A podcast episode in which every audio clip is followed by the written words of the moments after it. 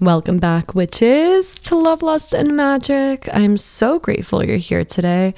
And this one really goes out to all the occultists, the magicians, and the seekers out there.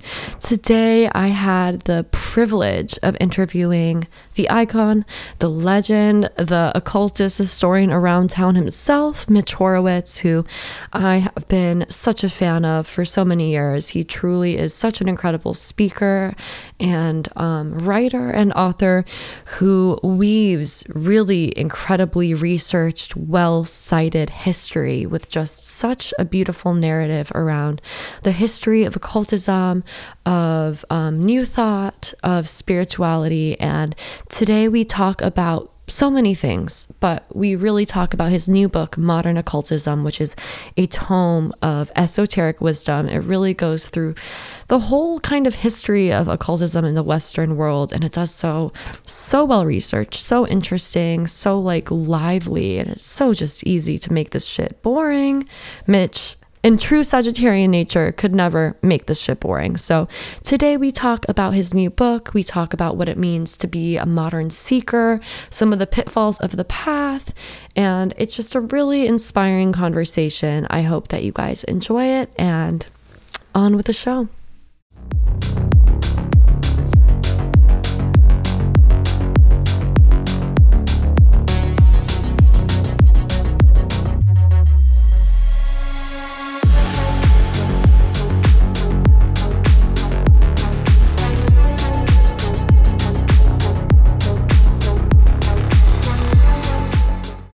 Mitch Horowitz, I'm so grateful to be able to talk to you. I have admired your work, your vision, and your heart for so long.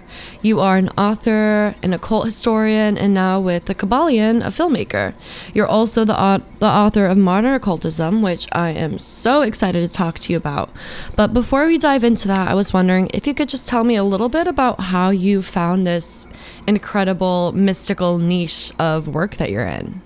Oh well, thank you so much, and I'm I'm really glad to be here, and thank you for the the humanity and the mm. insight and the joy that, that you bring to these subjects, which oh, which I you. appreciate enormously. Thank you. Um, I, I think I have been interested in mythology, folklore, occultism ever since I had been a little kid. I was growing up in the borough of Queens, specifically in the town of um, Bellerose. For any fans of Eastern Queens among your listenership, and uh, I would walk to the local public library and constantly take out books on superstition and folklore and Bigfoot and flying saucers and so forth.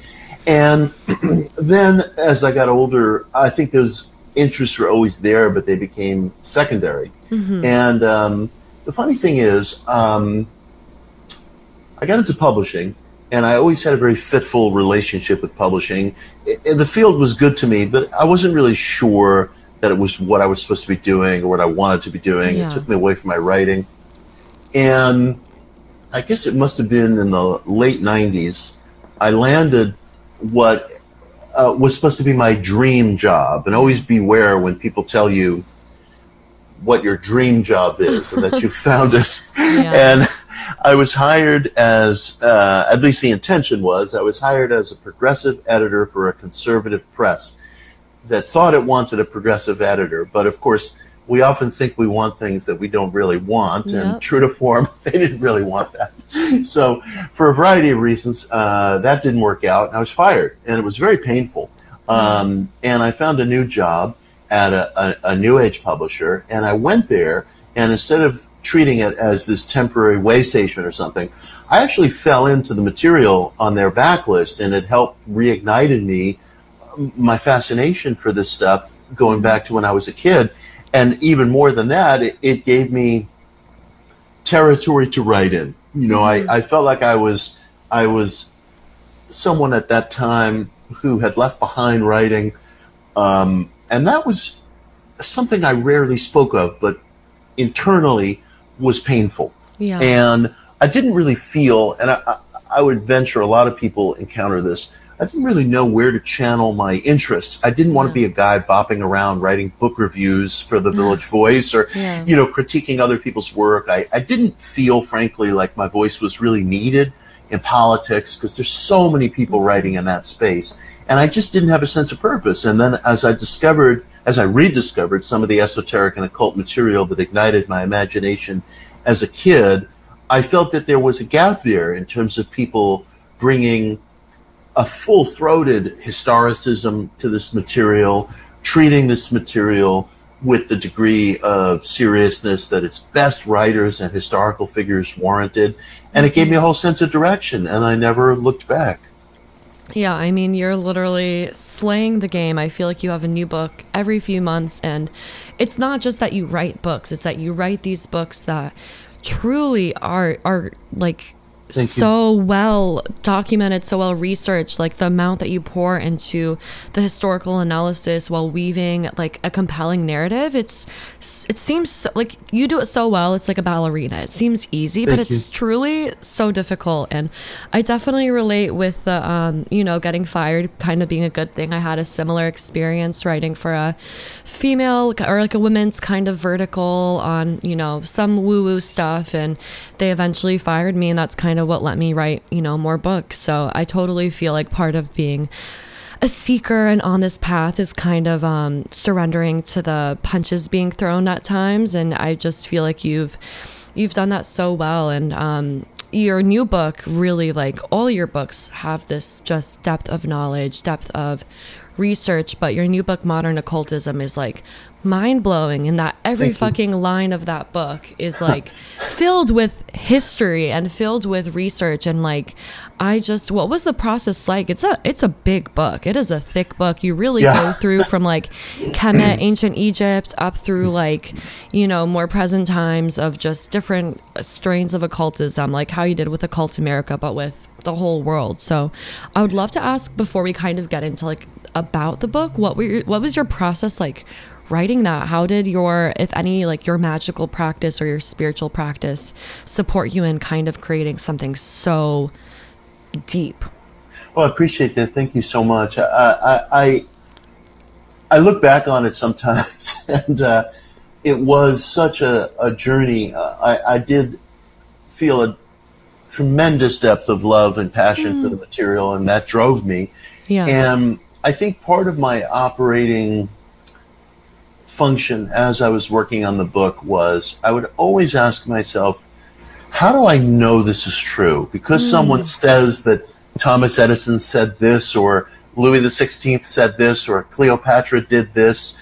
You know, how do I really know it's true? Because we get into this thought habit in our mm-hmm. culture, and everybody does, of just assuming because some something was recorded somewhere that it, it almost certainly occurred that way. Yeah. and as you peel the onion back, it's very, very surprising. And sometimes little things, or supposedly little things, things that, let's say, ought to be obvious, um, are really very far from obvious. Like mm. who, you know, let's say a certain ancient literature, like a certain ancient occult literature, or what came to be called occult, was rediscovered in um, in the Renaissance. You know, uh, the story a story might get told about how it was rediscovered, but when you peel back the onion, you realize that that endearing story may not necessarily be true. It might just mm-hmm. be cultural myth, and it sounded attractive and neat, and it makes for a good opening, and so people yeah. repeat it. So I constantly kept trying to push myself to corroborate, to find multiple sources, to ask which sources could could be trusted, and also to find humanity in the individuals because I, I am mm. frozen if I can't find that humanity. I, I mean, everybody, whatever their foibles, makes an effort to live for something. And, you mm. know, I can't really find my way inside a historical character until I find that something, uh, which may be one thing among many different facets of a person's character that I want to defend or that I want to question. Mm-hmm. And so I was always just trying to go deeper and ask myself, um, how do I know something is true? Is it is are there multiple sources for this? Do I believe the multiple sources? And also to avail myself of sources that I might not always like. I mean, there are certain writers that, for whatever reason, we might feel a personal dislike for. But mm-hmm. I had to say to myself, you know, put that away on a shelf. You know, I have to know everything.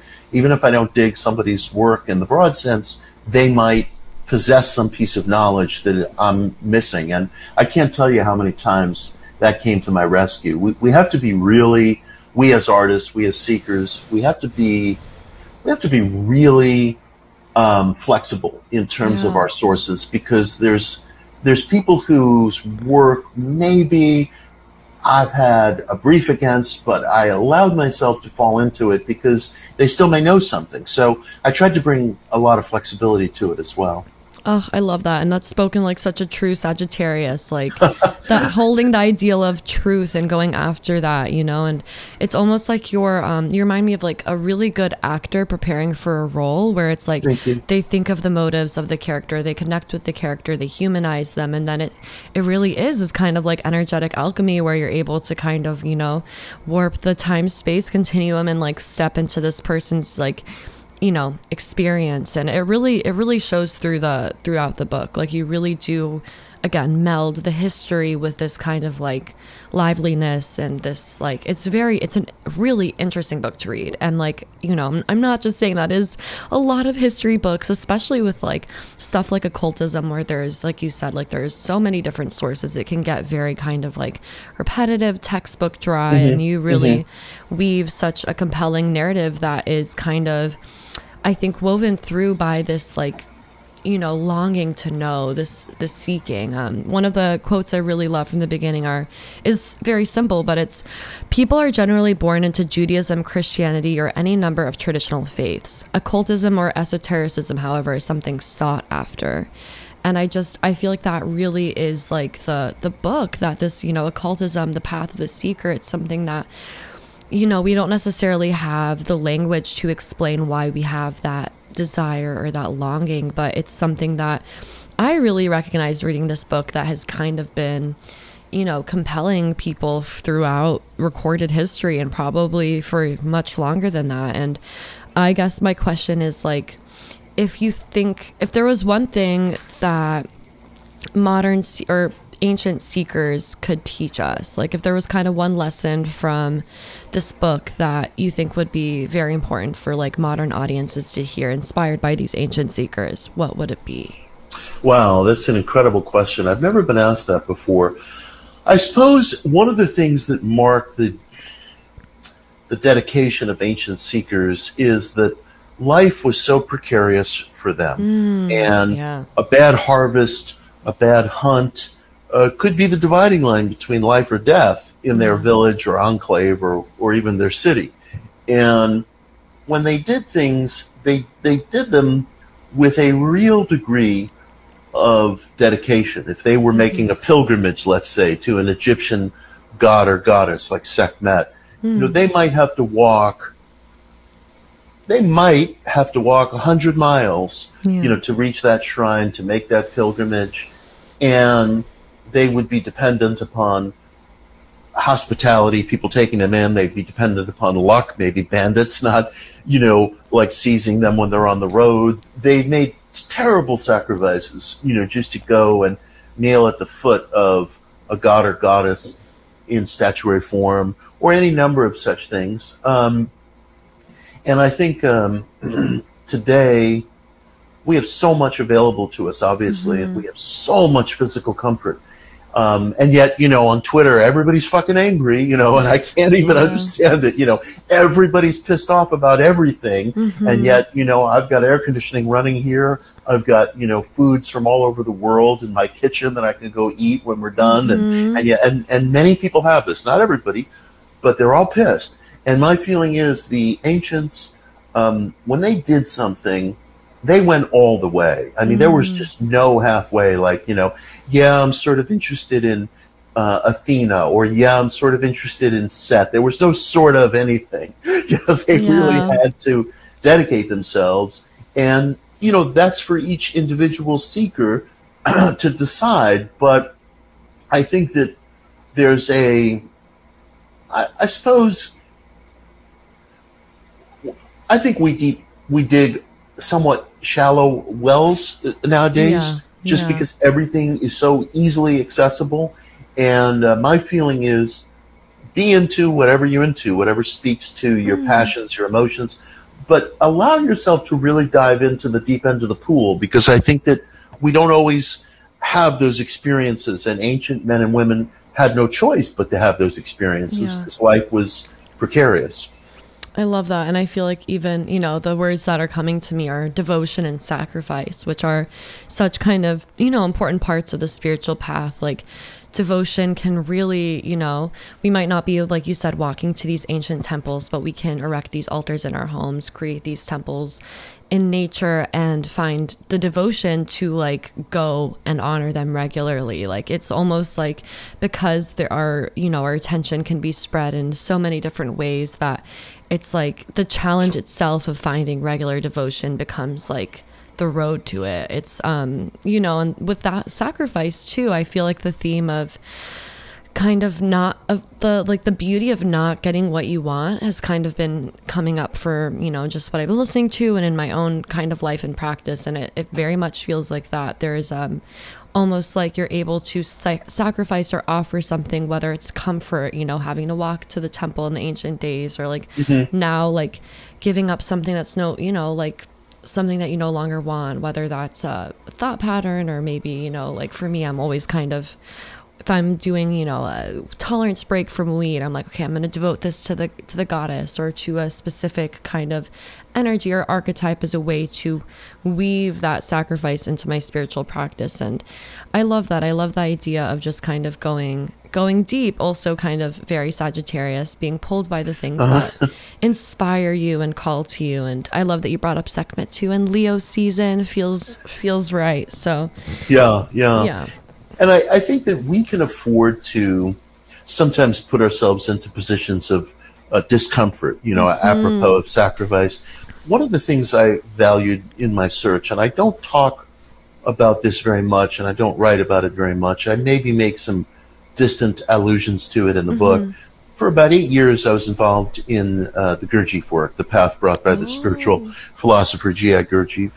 And I would have to say that one of the great, it's a very tough work. I mean, it depends upon what strain of it you're in, but um, it's a tough work. And um, one of the great gifts that that work gave to me was your, my sense of self got the, the sort of inflated sense of self that's at work when errant use is made of words like enlightenment or awakening or realization. All that stuff gets punctured very, very quickly.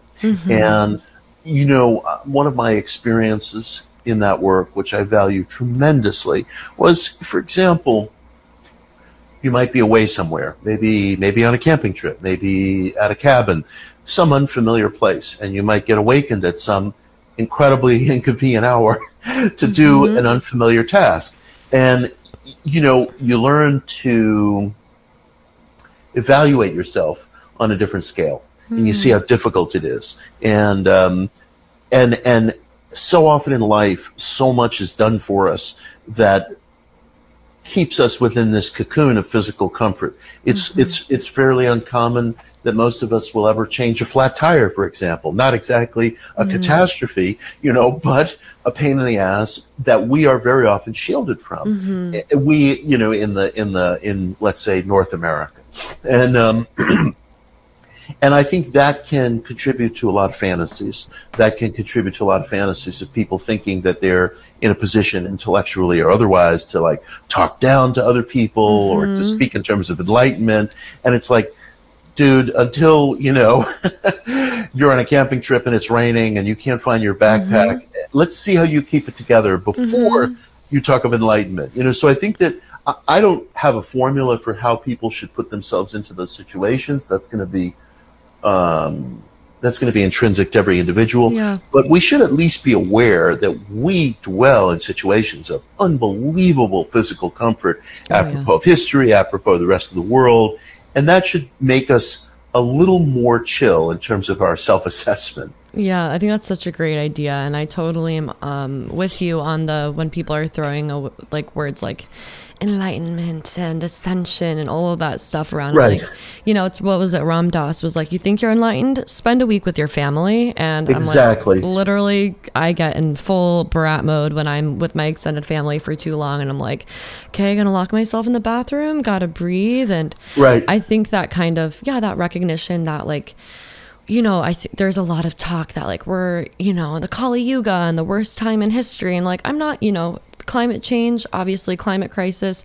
The planet, she is not happy. I'm I'm not I'm not saying she's not, but like as humans, we are definitely I think in, you know, like some of the best times that we could have been in. Speaking especially as a woman who had, can open a bank account and own property Absolutely. and get divorced and has rights and just, you know, that there's no slavery. We are I think that kind of taking assessment like that and you know taking a step back and seeing the bigger picture is is so helpful. And i've been really contemplating the idea that like if your spiritual practice or your magical practice or your path doesn't make you a better person then what's the point? Because like I totally dig yeah. you yeah. know like i'm like at the end of the day yeah we're all trying to do the great work and hopefully burn off as much karma on this in this life as we can but like none of that shit is promised we may have 30 mm-hmm. like 100 300 1000 more lifetimes and i feel like all we can really do is just like use our spiritual work to make us more compassionate understanding and help each other it's like none of us are are meant to do this alone. And i i kind of just you know i'm definitely i say that as i'm sitting in you know my nice apartment with air conditioning and some coffee that like my machine made like i think that kind of check of the reality check of like yeah you know like it's easy to have the spiritual practice that mystical connection when it's all it's all going smoothly. But then when like you said it's kind of when the shit hits the fan too but that's when it you know the practice pays off but definitely um, need the reality check so, sometimes we desperately need the reality check and and um, the ram dass quote that you used is so important and there's so much in that if we could just live with it because yeah. we are slaves to our emotions slaves to our patterns and also the last place that we're willing to look of course is at ourselves yeah. is in terms of conduct in terms of relationships you know like um, every now and then the uh, QAnon people or QAnon adjacent people will find their way to me on oh. Twitter, and they just love me. Um, and um, you know, of course, they want to like burn witches again, and you know, mm-hmm. I think damn near literally. Mm-hmm. And I mm-hmm. wish them a long life of failure. And um, they're so hung up on finding evil in yeah. these other places, and they're unreachable. They're simply yeah. unreachable, as most of us are. And I, I, I, I want to say to them, but it's futile um, if you're looking for evil or whatever, I mean, is it really necessary to use so extreme a term? Um, if you're looking for problems, you know, in this world to which you can apply yourself, which is ostensibly what you claim to be doing, ask, you know, your boyfriend, your girlfriend, your spouse, your partner, your kids, whomever, you know, are you helpful to them? Do you keep your word? Do you mm-hmm. show up on mm-hmm. time for shit? Did you fix the garage door like you said? Just see mm-hmm. what they mm-hmm. say you know, but yeah. it's the venture that none of us will ever take because it immediately brings us down from that level of heroism that we want to think in to the level of how do I actually interact with immediate people in my life? And yeah. frankly, what other measure is there of personal yeah. progress? Literally, oh, that's uh, they would they would like you, but I just I just appreciate how you have always also like been so vocal and supportive of witchcraft specifically. I feel like Thank there you. can be you know, like in the occultism space, I feel like it's very kind of masculine, male dominated. Obviously, the witchcraft space is way more kind of women, non binary, femme dominated. And, you know, there, there can be kind of a split, I feel like, in the, you know, philosophers and magicians that are kind of in the cult stream versus witch stream. And you have always truly been there oh, for witches, supported you. us, talked against, you know, countries and cultures that are burning witches and have done a really good job of also kind of like keeping the um like current affairs going with like the witch hunts around the world. So just thank you, thank you from witches everywhere. We see it and we appreciate it.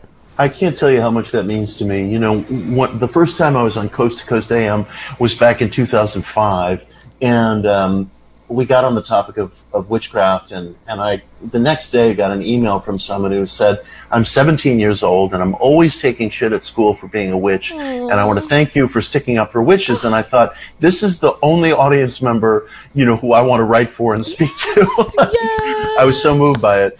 It's so special, you know, and I it's it's definitely um, you know, I think that's such a, a beautiful example of kind of like where we are in time too. It's like really one of the only times in history where we can openly claim the title of witch without, at least in the Western world and North America and this part of the country, like, um, you know, claim the title of witch without as much fear of persecution. I mean, I say that as somebody raised in the deep south. I recognize that there yeah. are pockets where people aren't safe to truly be expressed, but like as a whole, we're definitely, you know, on our way to to being more witchy, which I'm I'm very grateful for. We totally are, and and and there are going to be instances, and these instances are going to shock and hurt us, where the opposite happens, and we get yeah. reminded that there's bad actors of out course. there who, who, will not listen to an individual's self definition, regardless mm. of how mm. clearly it's stated. Um, but apropos of what you were saying earlier, it is a remarkable time in history, and we have to ask ourselves, what do we owe to that? You know, uh, do we want to sit around, you know, complaining that my frappuccino was warm, or do we want to use that opportunity to really immerse ourselves in things in ways that people all over the world are not capable of today? Yeah. And so we should use this moment. I love that. It's almost like transmuting like the frustration and the anger and devoting it and alchemizing it into something, you know, greater. It's like, okay, like how can I channel this rage at my first world problems and use that as fuel for something greater, which is like, you know, such a big part of of your work. You really help people like start I feel like at the basics, which isn't anything outside of yourself. It's not, you know, like I, as a witch, I love my tools, I love my altar. But at the end of the day, I'm like, you can be a witch and literally just have your mind and your breath yep. and your heart, and that's it. That's the only temple you need. Right. And, you know, I think that recognizing that, one of another thing I really appreciate about your work is that you both are such a proponent of, you know, thought and um, thought metaphysics and thought causality while also recognizing that there's like layers in society and systems of oppression that make the let the playing field definitely not leveled for everybody you know? Like you've never even though you write about and are really such a beautiful historian on these kind of different like um, like thought sciences, you never are like, oh yeah, if you just, you know, you can think your way out of poverty. If you say your manifestation mantra, like right. you're going to be able to get everything. You're like, no, like your your mind, like it's almost like you're you're starting in the Temple of Malkut. You're starting at the base. Mm-hmm. You're starting in um, Asiya, like really the physical kind of expression of of of magic, which is the brain, and then you're working out. So how did you kind of get into like um, like the thought metaphysics and kind of that field and how do you how do, I would love to just know maybe like how you work with that in your own life and how you've kind of seen your life transform through the seeking of working with the brain and not against it. Absolutely, and I appreciate that question enormously because mind metaphysics, new thought, thought causation, these are areas of tremendous dedication for me personally. Mm-hmm. Um, they're, they're areas of tremendous interest both as a seeker and as a writer. I had a book out last year called Daydream Believer, where mm-hmm. I came to my best reckoning about thought causation. And one of the reasons I'm so attracted to it, and one of the reasons that I actually have a very deep love for the kind of golden oldies in that mm. field, whether it's Florence Scovel Shinn, um, The Game of Life and How to Play It, or Magic of Believing, or Think and Grow Rich, or you name it. You know, I, I have a lot of love for that literature because I think that first of all, it brought metaphysics to a huge swath of people, and there's no telling where that's going to go. Um, and I like, I enormously, I feel enormous attraction toward the simplicity of it. You know, it's like what you were saying that an individual can be a witch possessed of heart, mind, intellect. You're a witch. Mm-hmm. You know, mm-hmm. you don't need accoutrements. You don't need one, you know, many witches may have altars, but it's not some fee of entry, you know. Mm-hmm. And I feel that metaphysics, if the individual's mind has extra physical dimensions, which I firmly believe, and that's my entire definition of spirituality, extra physicality, if we have extra physical dimensions to thought, that has implications in all kinds of ways, and accessing that in the simplest possible way is my chief interest as a seeker. You know, what's the most direct way that the individual, myself included, can can get in touch with those extra physical facets of, of being. And New mm-hmm. Thought has done a pretty good job of that. I think it's done a better job of popularizing itself than it has of refining itself. And that's where my difficulty comes in because I, I do believe in the basic premise of New Thought. I do believe that thoughts are causative. But I also believe that there, it's not the only game in town, that we experience many different laws and forces. And, and in the same way that let's say ESP, extrasensory perception, can be demonstrated in a laboratory setting, it's not like dentistry where it always comes out the same way every time, or ideally so. It's just much more elusive. And you can go in a clinical setting and get very different results. Mm-hmm. And those things occurred, but they're not necessarily repeatable in the same way. And thought causation, because it's occurring not in a clinical or laboratory setting, but out in the messy world, is going to be all the more fraught with difficulty. And it's really hard to to track the workings of uh, the the dynamic if it's present, um, and and if there is a relationship, a, metaphysical relationship, let's say, between thought and concretized event. It's it's it's it's occurring within a very complex, very dynamic playing field uh, mm-hmm. with infinite factors perhaps that could get introduced into it. So the simplicity of it, unfortunately, as appealing as it is, doesn't fully hold up across the arc of a person's complicated life. Mm-hmm. And I, I, have to wrestle with that and I have to come to terms with that. And we see this just in matters of geography. I mean, I, am you know, I got, I don't know, you know, perhaps uh, one mile away from where I'm seated is somebody who's in a desperately uh, stifling economic position and I reject that that's because that person has bad vibes. You know, mm-hmm. I mean, that yes. just that yes. doesn't hold up. Literally. No person could believe that, you know. Yeah. Or, you know, look at the nation of Haiti. I mean, it's being yeah. torn apart by gang violence. People are just trying to keep day to day life together. Yeah. And it's not because, like, well, you know, you guys need a motivational seminar. Yeah, you know, literally really, they manifest it. Like right, right. I mean, it's so fucking complex. Look at the yeah. fires in Hawaii. You know, people yeah. lost their homes. It's so complex. So I really insist that this is why I do not use the term law of attraction. Mm-hmm. This colloquially, it, it suggests that we live under this one mental super law, yeah. and I reject that. I and I won't, but but I also have to add. Um, I refuse to jump on this bandwagon of insisting that I hate The Secret and I hate, yeah. you know, everything about that book and movie. I do not hate The Secret, mm-hmm. and I think that Rhonda Byrne she had a vision. She carried out that mm-hmm. vision. I admire the hell out of what she did. Yeah. I just have differences with her.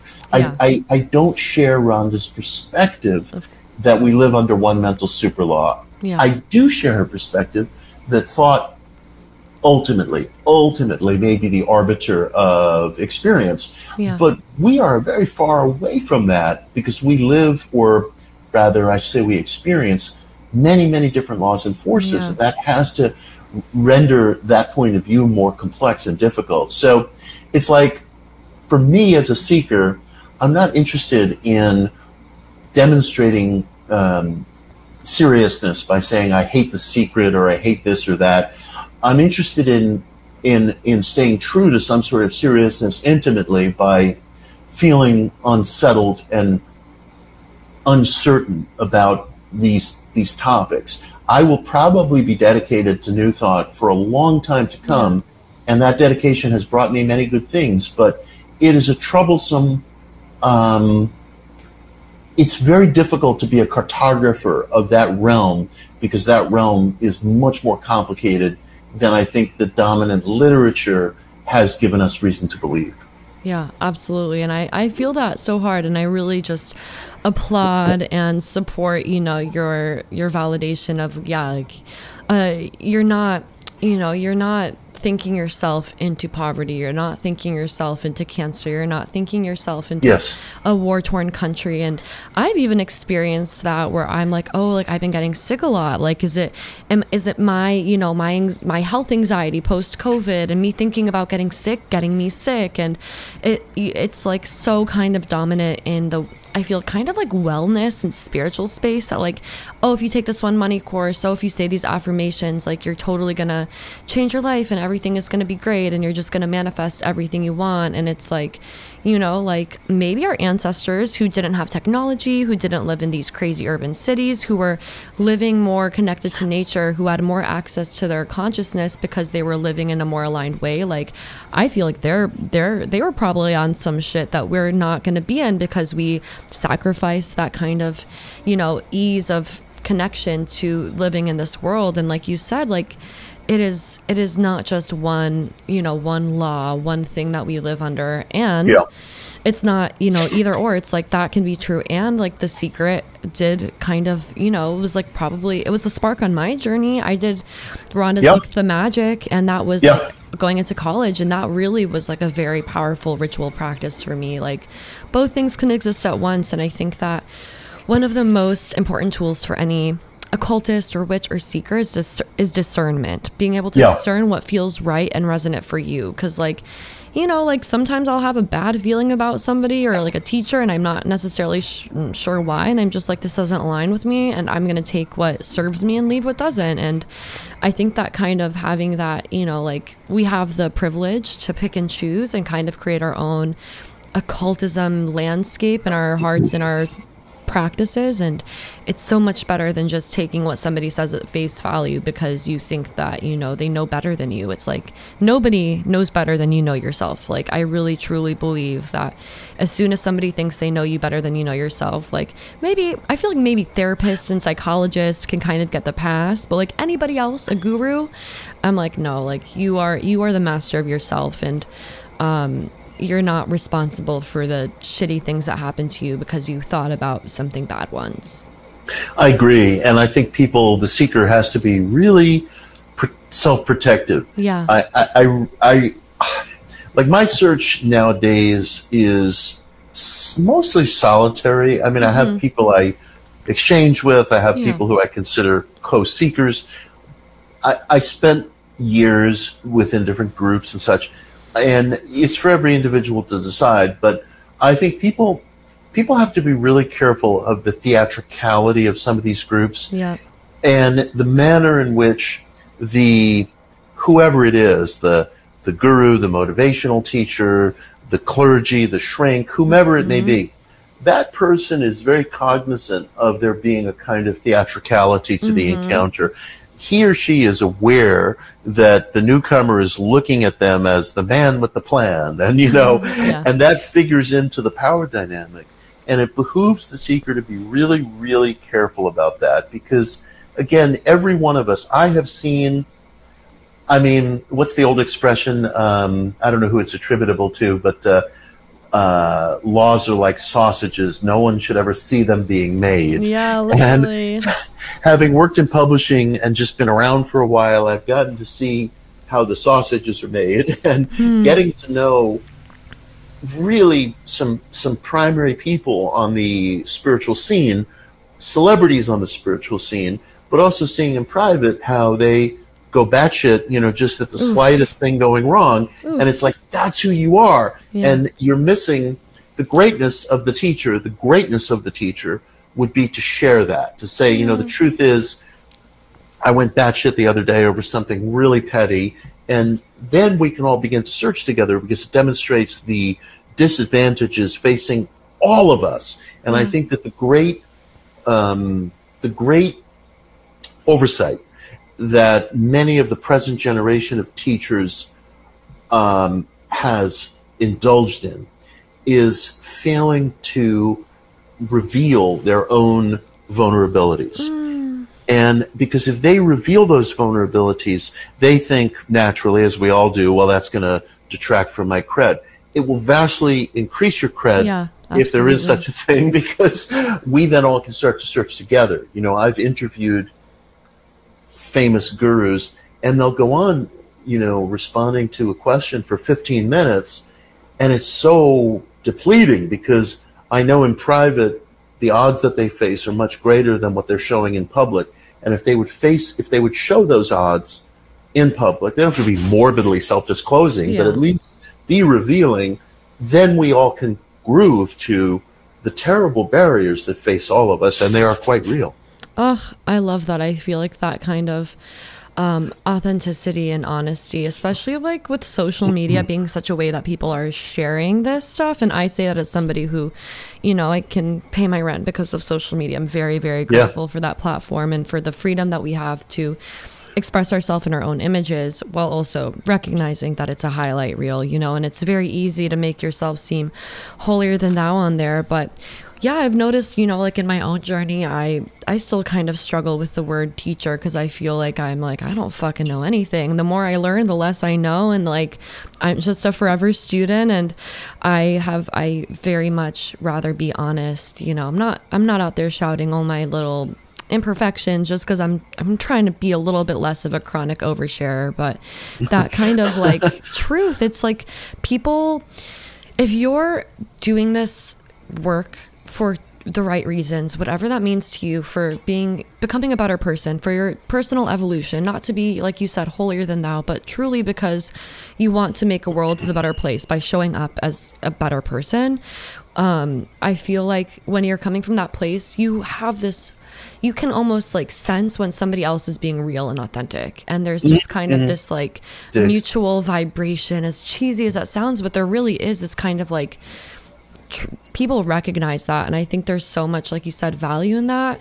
And also like i you know i again trust no guru. I think it's sometimes better absolutely to not meet your idols because you can vibe with some what somebody says without necessarily you know like supporting somebody's work does not mean that you support everything they've ever said. It doesn't have to be all or nothing. And i was talking to my friend the other day about this. It's like a kind of almost the opposite side of cancel culture where it's like if you don't support what somebody says 100% then they're like canceled. And it's like we actually Right. should be discerning and take and choose what we what we want from our teachers. It shouldn't be like us being like oh yeah like i like this person's teachings means that we like support everything they've ever done because there's there's no way for us to know that period again social media's you know like um, a, a highlight reel but i'm also like if my if anybody consider a teacher or a mentor or whatever doesn't like isn't like basic like just experience and showing basic kindness i'm like if you're rude to like a server or a waiter or somebody like checking you out at like your favorite store like i'm just not in there. Again if you're not if this is not helping you become a better person then like what's the point? You're just here to inflate your ego and like judge other people because they're quote unquote not as spiritual as you. It's just like falling back into the trap Right. of not doing the work, you know? There's nothing more hilarious than judging someone for not being as spiritual as I am. You know, it's, Oh, it's like, so it's like only human beings could come up with that. You know, it's fantastic. Yeah. it's like very funny. It's something I've been thinking about a lot too. Cause you know, like I'll, I'll talk about this shit. I'm like, damn, I'm judging other people who I think are judging me. It's like this whole trap. And then, you know what? I'm like, I really truly believe the, the universe, you gotta have a sense of humor with her. Like, laugh or die miserable bitch if you're not laughing Right, with the right, right. universe she will Right. she will laugh at you so it's just like you can't you know and i think that sense of like play and joy on the path is so it's such medicine because it's like you can get like you said so serious so quick you know you join an order and you then you what you worry about like getting up the the realms and getting all the initiations and you're missing the actual the the part of the path or you're so caught up in the the trappings of the spiritual you know of the the trappings of the like you said, like the theatrics of it that you're like missing connecting to yourself. And it's like, it's, I think that's this, you know, some of the pitfalls of the path are the biggest teachers, but it's definitely, it's definitely a ride. Yeah, yeah, and you know the the 19th century occult revival, uh, especially the initiatory orders like Golden Dawn, they did many many wonderful things, but they were very high. Their leadership was very high on this idea of initiatory ranks Yeah. and titles and privileges and such, and it's interesting because um, when Madame Blavatsky and Colonel Olcott left New York City and went to India in uh, late 1878, early 1879, the locus of their interest tended to shift toward Vedism and Buddhism. And more and more of Madame Blavatsky's work, especially Secret Doctrine, came to take on a Vedic uh, quality. And there were some seekers who were, were very unhappy with that because they thought, well, we're not against this stuff, but we want training in practical magic. And they felt very driven Yeah. to create that experience that they felt was missing in in Madame Blavatsky's work after she she shifted her locus to India. And so when orders like the OTO and and uh, the Golden Dawn and the Hermetic Brotherhood of Luxor and and others got created, um, the the creators, the progenitors, they were doing all kinds of amazing things artistically and magically, but they they look towards Freemasonry. Um, They look towards uh, what fragments have come down to us from the mystery religions, and they sought to recreate these things with such gusto that they they recreated a lot of what I would describe as artifice, liturgy, ceremony, pageantry, and it has touched us to this very day. Now, if that works for the individual, more power to you. But I do find that it's very easy to get lost in all of these initiatory ranks, and even organizations that announce themselves as the enemies of orthodoxy import these ranks. And everybody's the grand poobah this or the grand imperator that. And I'm like, guys, you know, like, I mean, I'm not playing Dungeons and Dragons here. I'm real life, you know? And so, um, it's, it's just one of these things, you know, we have to watch out because we love badges and we love flags.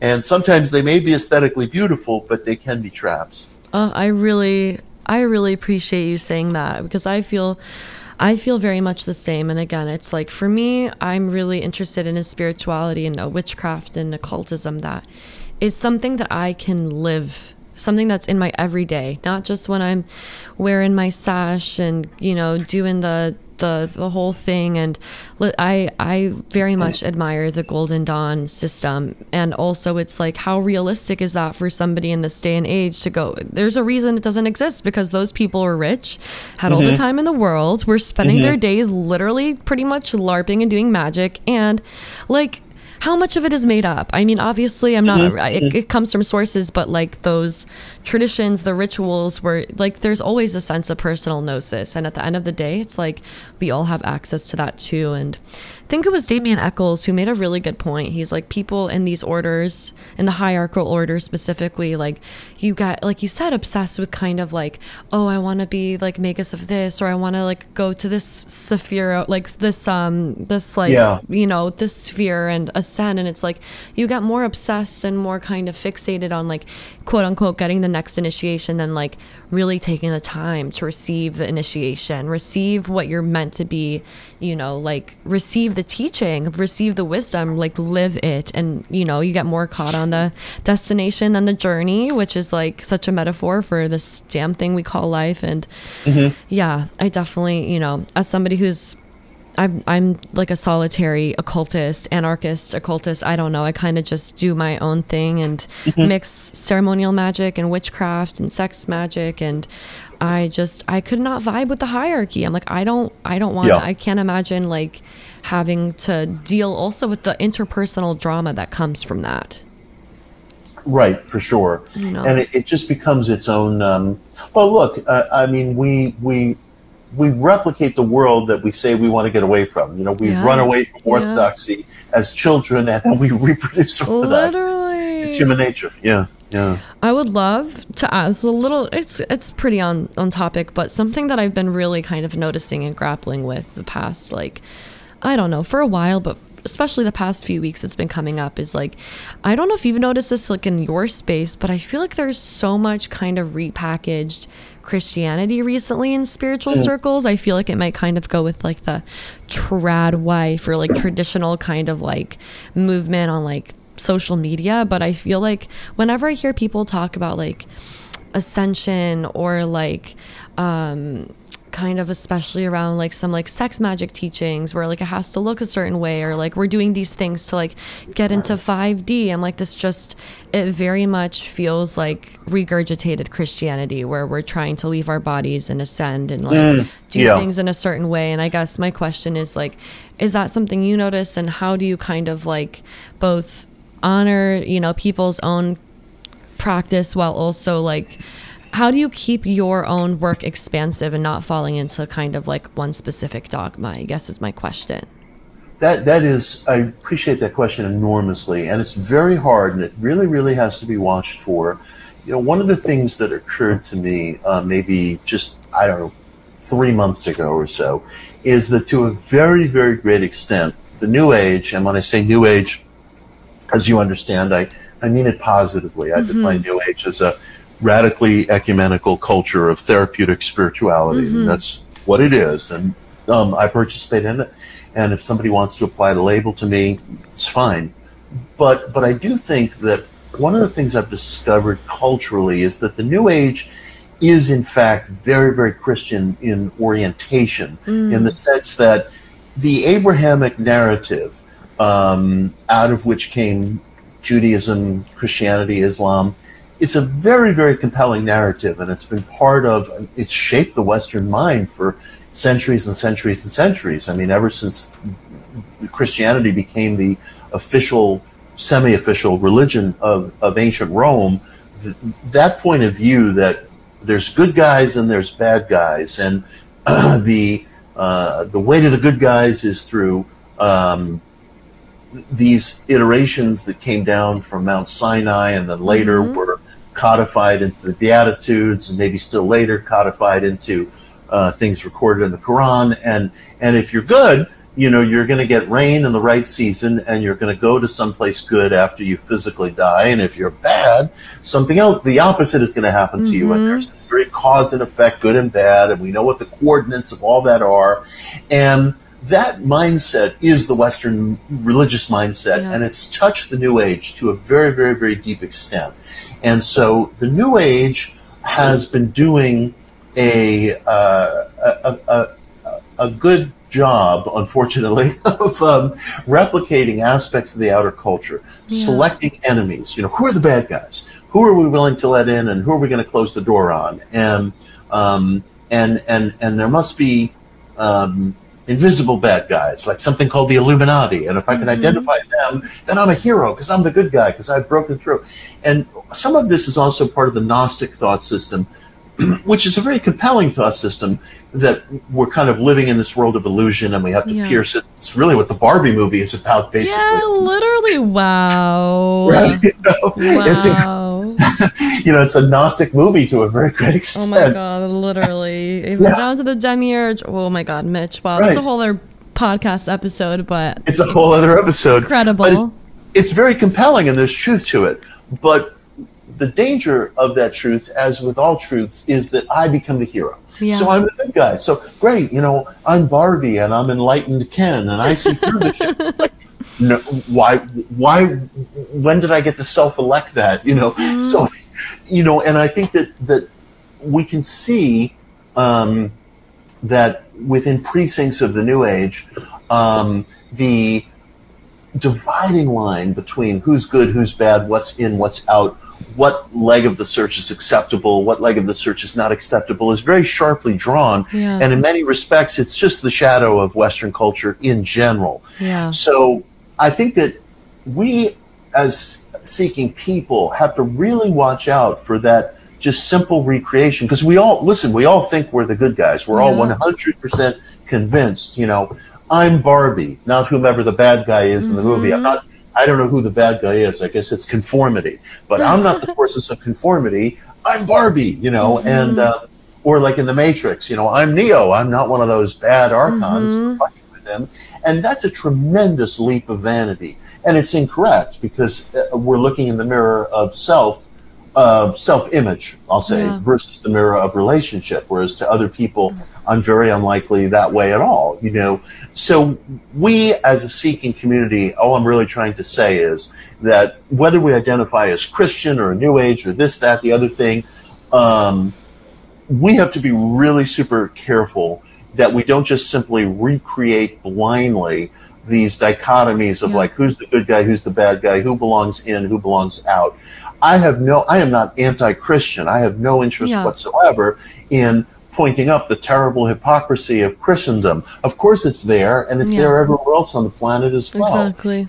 you know so so i'm not going to get into this trip where um, i know who the bad guys are and i know just what to do about it Yeah.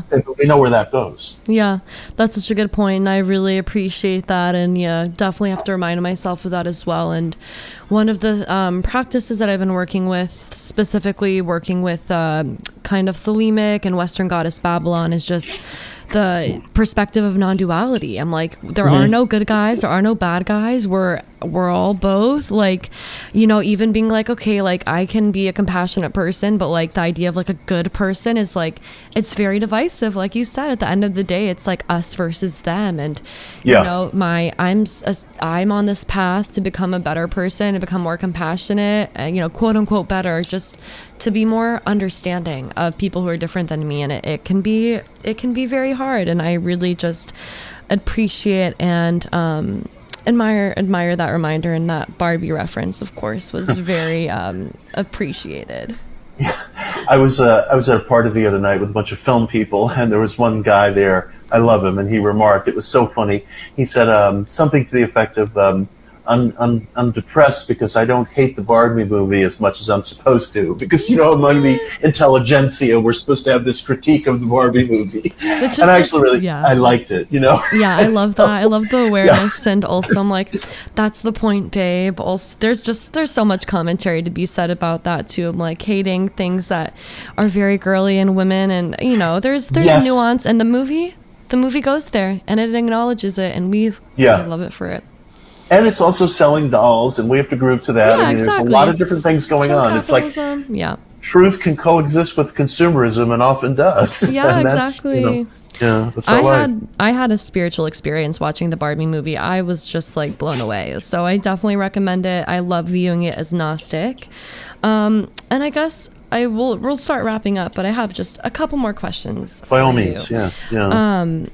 What was the greatest lesson or what did you learn writing mo- modern occultism that you'd like to share? Like what was there a moment that something within you or that you experienced writing it because i know for myself like when i'm writing a, a book it's almost like that whatever i'm writing about it's like that my life becomes an incubator for that. And all the threads kind of start crossing about whatever the topic is. So was there something about writing modern occultism that either deepened your own search or was just kind of like a profound moment even if it was just finishing the book? We just love to hear that. Oh, I appreciate that. Artistically, I felt like I was being too easy on myself at a certain point, and this mm-hmm. book pulled me out of that. Mm-hmm. Yeah. Um, you know, I'd started my writing career his, as a historian with um, Occult America in 2009, and then a few years later, I published a book called One Simple Idea, which was a history of the positive mind movement. And I've worked hard on every book I've ever written, but after that, I went in a direction that dealt more with practical spirituality, like with the Miracle Club and Daydream Believer, and I came to feel, um, I came to feel that I wasn't holding myself up to a sufficiently high standard with regard to some of the historical uh, material that I determined to return to. And this book shook me out of that in a very heavy way. And I, I think I began to get shaken out of it a few years ago where I was writing a chapter on ESP research, which I care very deeply about for the book uh, Daydream Believer. And the, the critics of ESP research, the skeptics of ESP research, are so vociferous that um, they come out of the woodwork as soon as you just say the initials ESP. And I said to myself, I want this chapter to really be a statement, and I'm going to back it up with source material that to any earnest observer is impeccable. And so I worked really, really hard at it, and I was very happy with it. And I said to myself, okay, now I'm going to replicate that on the scale of a full book in modern occultism and do something that I haven't done fully since Occult America and and um, one simple idea, which is now, uh, you know, well over, uh, you know, 15 and 10 years old, res- respectively. And so I threw myself into this and I felt like I, I, I, I held myself to a higher standard in ways that reminded me of my earliest days Mm. And that was very meaningful to me personally. yeah. And so I completed the book with a lot of joy because I thought there was no chapter where I didn't subject myself to that. And I felt like I needed it. I needed to push myself again in a big, big way. And, and so that was very satisfying. I love it. It's and it's felt. And I also just want to say I loved Daydream Believer. I listened to that Thank one. you. That book is also like probably maybe my favorite book of yours. The essays are Oh, I appreciate it. Thank you. incredible. I really appreciate that. Thank you. I worked very hard on that book. Thank you. You work you you are you truly are an like a very prolific author and all your books are just so well researched. This Thank one you. is no different. Um my last you. question before you share where audience the audience can find you is I I know that you've you've been very um, open and honest about living with anxiety, and I Hmm. relate. I have the same you know same kind of thing going on, and my I just wonder if you have any advice for people who are out there living with anxiety and listening and want to both you know honor and recognize the power of their mind but also have that kind of uh, anxious mind going at the same time do you have any advice or practices that somebody can kind of live with both of those things at once I, I do. And what I would say is, um, ever since I was a little kid, I struggled with anxiety. Yeah. And anybody who struggles with anxiety or depression knows the experience of searching for that magic bullet, asking Yeah. themselves, is it biochemical? Do I need meds? Is Yeah. it something that mom did? Is it this? Is it that? literally literally and these things could just occupy our entire lives without ever getting us to an actionable uh, response or answer but the thing that has helped me tremendously and i would have to say one of the reasons why i'm vastly more happy today than i was for example as an adolescent is that it's absolutely vital and critical for the individual to separate him or herself from uh, cruelty, from people who are down on us, don't support us, cut us down. And very often these can be people who are very close to us, including family members, including boyfriends or girlfriends or spouses or partners, including uh, the person who's been our so-called best friend since eighth grade, but who always seems to find a way to just twist you know that that that that shank into your ribs at the unexpected moment and and people suffer under these things and they feel choiceless. They feel they have to suffer under them and they don't. And my uh, estimation is at this point in my life i personally believe that most of us have too many relationships. I don't think that we as a human community are built for those relationships. I mean it used to be that people's relationships were fairly limited and now we're on social media 24-7 and so forth and so on and i don't want to put that genie back in the bottle. There's no way to do it anyway. Yeah. but we can i don't know why people feel that they have to circulate within large groups and i don't know why people feel that i mean i do understand that there's a fear factor involved in like let's say uh, you have an in-law or family member or whomever who diminishes you and every year you invite that person to whatever holiday and every year without yeah. fail that person Same. insults you. And you know you don't have to invite that person. Now there will be consequences. Uh, somebody might get pissed off at you uh, whatever. There will be consequences but there's going to be consequences no matter what you do you Yep. can sit in your house all day and watch cartoons and there's going to be consequences Mm-hmm. and you know don't be afraid of the consequences because my personal experience is, and I can't imagine it's, it's exclusive, has been that whatever, first of all, sometimes no consequences occur, none of any Yeah. uh, substance, which is very often the case in life. And, and what consequences do occur are very frequently uh, nothing compared to the freedom that we feel. And um, I think that those of us who are prone towards anxiety um, do ourselves a terrible disservice by staying in proximity to anything or anyone that is uh, depleting or cruel. And we have enormous freedom to get away from those circumstances. Um, that freedom, again, it may come with consequence, but I would look, the individual owes it to him or herself to find out how bad is the consequence. Maybe it's not, maybe it's not so bad. Yeah. and, yeah. and I, I've gained greater happiness over the long term from getting away from cruel people and situations than any other single factor in my life. So yeah. if I am equipped to recommend anything, I, I recommend that. Oh, you heard it here. You heard it here first, folks. protect your peace. Protect your peace. Protect your peace. It's so, it's so important, and I, I really appreciate that, like honest answer, because it's so true. It's like we do a lot of things to please other people, and while that's also important, it's like if you're not protecting your peace, then what's the point? So I appreciate yeah. it. Okay, Mitch. Well, we're wrapping up the interview, so I would love to know where um, where folks can find you, where they can buy your books, and I'll link everything in the show notes below, so people can just like click, click, click. Oh, thank you. I appreciate it. Um, the book Modern Occultism is coming out on uh, September 19th in print, digital, audio.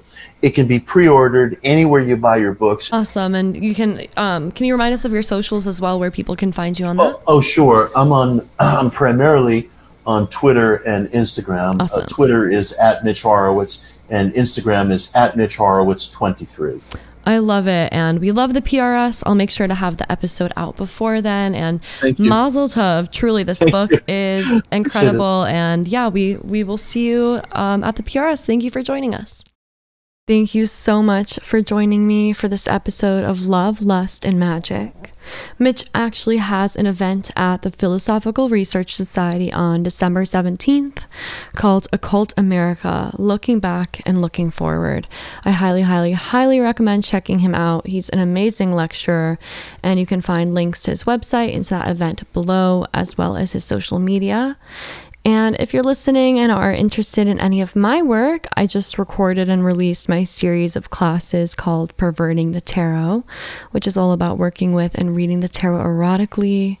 My tarot deck, The Goddess of Love Tarot, it's for all the Venusians and the sex witches and the love witches out there, and it is out everywhere with art by Snakes for Hair, Julia Popescu. My full length books, Sacred Sex, Bewitching the Elements, and Inner Witch, are out in the world, as well as my guided journal, Embody Your Magick. And you can find my monthly essay series, including um, Diary of a Sacred Slut and other tarot uh, spreads and lots of ritual guides and magic on my Patreon at Gaby Herstik. As always, that is linked below, and I will see you guys next week. Thanks for being here.